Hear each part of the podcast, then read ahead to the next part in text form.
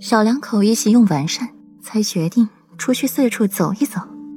顾然坐在了梳妆台前，看着镜中的裴玉，手法娴熟的替自己弯发。你这样替为妻弯发，让为妻想到了一句话。顾然凤眸弯弯，像月牙一般。什么话？裴玉眉宇间一片温柔，说话声音更是柔的滴水。长发挽君心，夫君，你说为妻晚到了没有？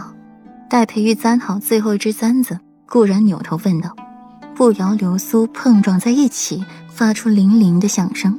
裴玉心腔一震，仿佛感到自己全身的血液都沸腾了一般，墨眸压抑着激动的情绪。过了良久，才把这情绪压下，温软了嗓音：“心是你，念是你，心心念念都是你。软软，你说有没有挽到为夫的心呢？”顾然眸光微闪，唇角扬起了一抹笑意，眸中笑意渐浓。瞧着顾软这副活色生香、妖娆妩媚的模样，裴玉忍不住低下头，在顾软红唇上亲了亲。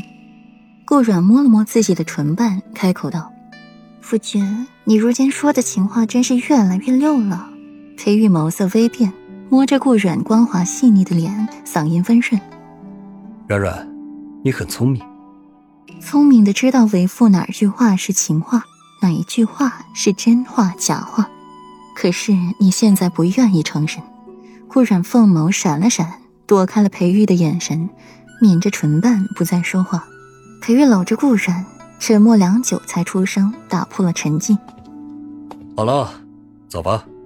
如今这儿的桃花开了，紧张了一个月，现在出去四处走走，也放松下心情。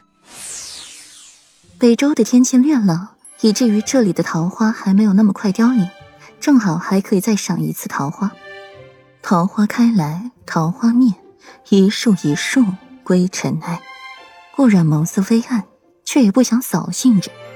北周有一处桃林，桃花树下，流水溪畔，飘落的桃花逐水而流，碧浅深红，桃花染香衣袖，花间醉，寒烟醉，更尽一杯酒。北周的文人雅士不在少，桃林中央也有不少人设下桌椅，摆上了瓜果茶酒，一边赋诗饮茶，一边棋盘博弈，来往不休。清风拂过。桃花太过娇嫩，经不住风这样凛冽的吹着。桃花的花瓣在空中打着旋儿落下，下起盛世桃花雨。桃花落在了水面上，激起了阵阵涟漪，一圈一圈的荡漾开来。金阳高照，光辉洒满了湖面，波光粼粼的。几条活力颜色鲜红的小鱼在湖中游窜，躲在了桃花之下。顾软靠着裴玉，坐在湖边上。旁边草草的摆放了瓜果茶水，四个人的位子。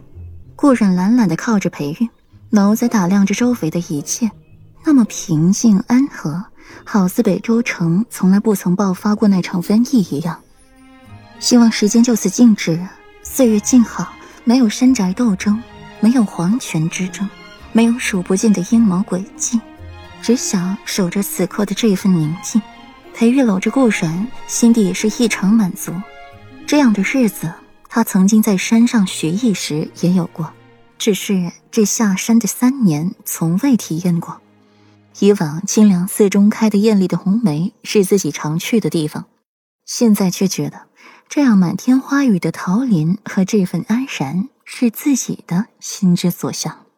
夫君，回平城之后，还能见着这样的桃林吗？顾然突然发声，声音里充满了眷恋。只要你想，为夫便在平城亲手为你种上十里桃林。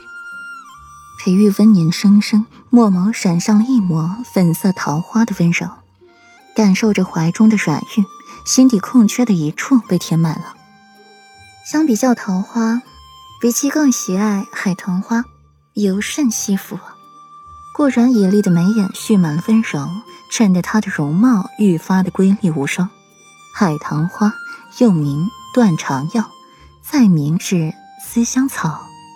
顾染眸子微微暗，靠在了裴玉怀里，眸底升起了一丝思念的情绪来。